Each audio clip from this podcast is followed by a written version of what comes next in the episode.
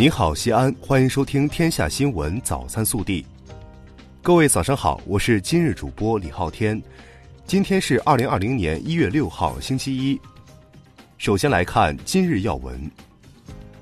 五号，陕西延安、绥德、榆林等地迎来二零二零年首场降雪。中国铁路西安局集团有限公司迅速行动，启动除雪应急预案。组织人员对线路和设备进行巡查，并全力清扫道岔、站前广场、站台积雪，确保旅客出行安全。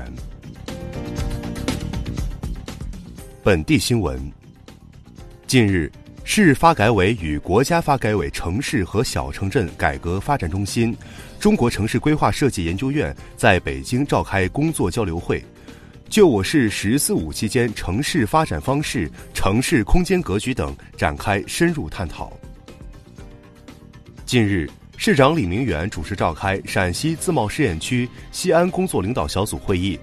他强调要认真学习贯彻习近平新时代中国特色社会主义思想，按照党中央、国务院关于自贸试验区建设的各项部署，持续深化试点任务，加大差异化改革力度。推动自贸试验区高质量发展。记者四号获悉，即日起，市人大常委会面向广大市民公开征求《西安市生活垃圾分类管理条例》草案的意见建议，请大家积极参与，将意见和建议于二零二零年二月二十八号前采用电话、传真或电子邮件等方式反馈市人大常委会法工委办公室。五号。记者从陕西省知识产权局获悉，二零一五年至二零一九年五年间，我省专利权质押合同登记数共计两千零九十八项，质押贷款金额一百一十五点六亿元，两项关键指标平均年增速分别为百分之二十六点九和百分之二十二点七，呈现持续较快增长态势。五号，记者从市政府新闻办获悉。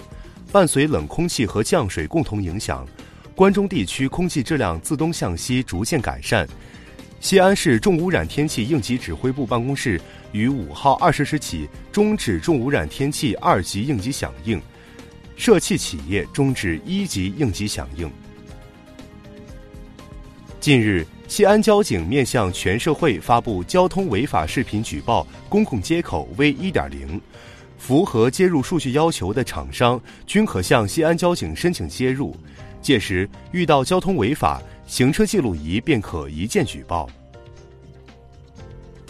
记者日前从西安交警部门获悉，根据相关法规，自二零二零年一月十三号起，西安市公安局交警支队长安大队对长安区南长安街中段交通组织进行优化调整，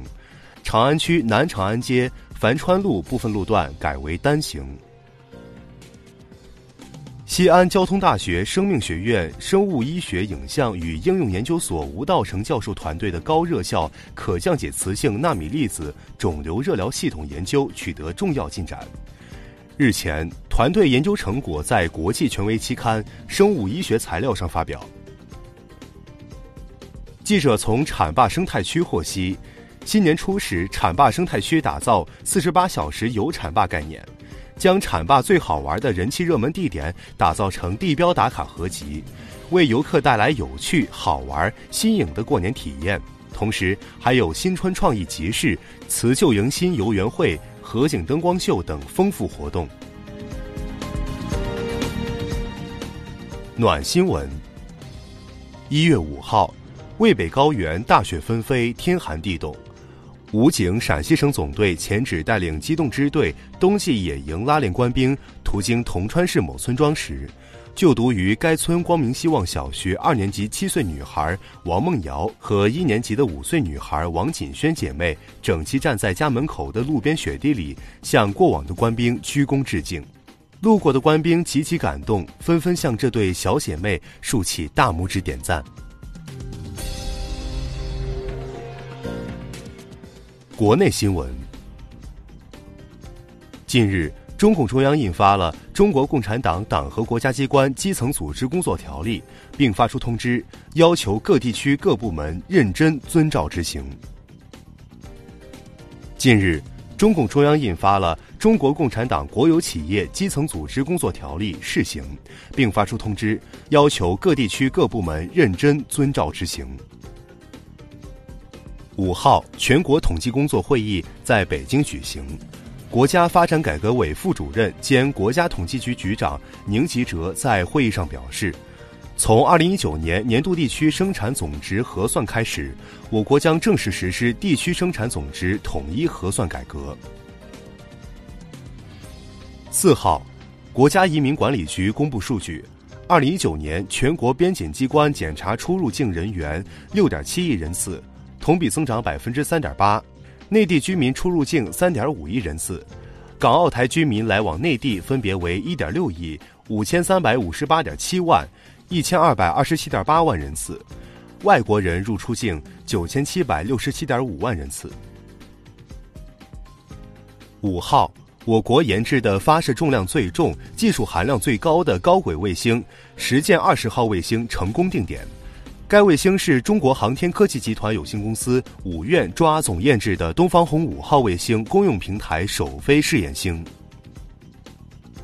中国第三十六次南极考察队队员五号首次用大型底栖生物拖网在宇航员海开展底栖生物调查，这是中国在宇航员海首次开展海洋生态系统调查的重要组成部分。五号，庚子年特种邮票在国家博物馆发行，邮票一套两枚，面值各为一点二零元。第一图名为“子鼠开天”，第二图为“鼠兆丰年”。邮票首次运用激光雕刻制版技术和无色荧光油墨，还加入邮票数字化内容，用户可扫描邮票，AR 交互看视频。五号，武汉卫健委通报，截至五号八时，共报告符合不明原因的病毒性肺炎诊断患者五十九例，其中重症患者七例，其余患者生命体征总体稳定，已排除流感、禽流感。腺病毒、传染性非典型肺炎和中东呼吸综合征等呼吸道病原，病原鉴定和病因溯源工作仍在进一步进行中。北京时间五号凌晨，在西班牙人与巴萨的加泰德比中，吴磊在第七十三分钟替补上场，在第八十八分钟破门，这粒进球帮助西班牙人在主场二比二绝平巴萨。而吴磊个人也成为了历史上首位攻破巴萨球门的中国球员。